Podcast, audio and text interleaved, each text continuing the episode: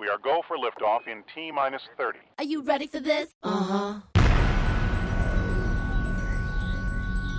Das Internet.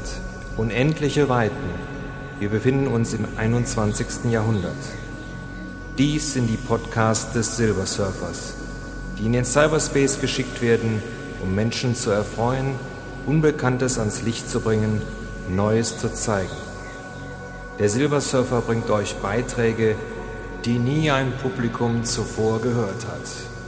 Okay, if your tape G fails after launch, go to the standby key and it will not affect your boost guide. That's right. Herzlich willkommen zur Ausgabe 55 von Silversurfers Podcast. Ganz ehrlich, seit Ende des Jahres gehen bei uns im Hause komische Dinge vor.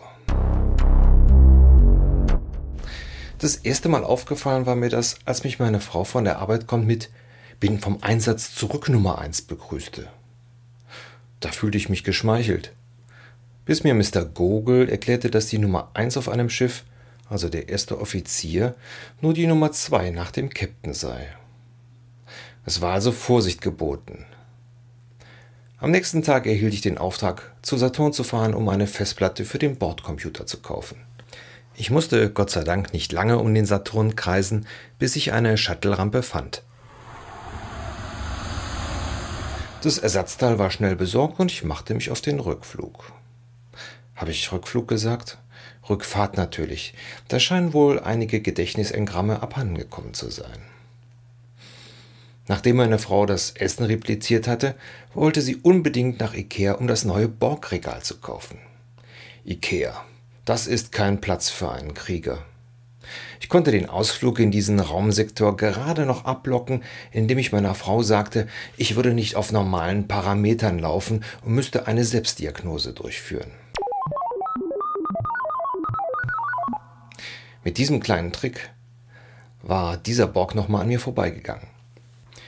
Ich hoffte, etwas zur Ruhe zu kommen aber die bei uns beheimateten animalischen Lebensformen machten durch undefinierbare Laute auf sich aufmerksam. Da in unserem Raumsektor der Universalübersetzer noch nicht zur Verfügung stand, gingen wir davon aus, dass die Lebensform Hunger hatte. Das vor zwei Tagen auf Raumstation ALDI 061 aufgenommene Katzenfutter müsste es auch tun. Ein Versuch war es auf jeden Fall wert. Der kosmische Plan ging auf und wir hatten endlich Ruhe. Ich holte uns eine Flasche aus dem Frachtraum und fragte meine Frau, ob ich eine DVD einlegen sollte. Ihre Antwort Machen Sie es so, Nummer 1. Das Bild wurde auf den Schirm geworfen und wir hörten den Logbucheintrag eines gewissen Jean-Luc Picard. Während der nächsten Stunde erfuhren wir, dass die Borg keine Schweden sind, und selbst dann keinen Spaß hätten, wenn sie einen ganzen Vergnügungspark assimilieren würden. Dass ein Android kein Telefon ist, sondern ein außergewöhnlicher und sehr witziger Zeitgenosse namens Data mit einem positronischen Gehirn. Dass Commander Riker Steine bereitlegen lässt, damit er was zu schmeißen hat, falls Phaser und Photonentorpedos nicht funktionieren und dass, falls die Gäste der Enterprise die Dekoration der Festtafel essen, der Captain den Koch anweist, eine Balsamico-Vinaigrette zu reichen, die zu den Chrysanthemen passt.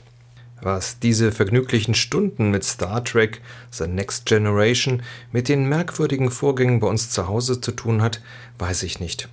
Aber als humanoide Lebensform, die laut Spezies 5618 eine unterdurchschnittliche Schädelkapazität hat, werde ich das wahrscheinlich auch nie herausbekommen.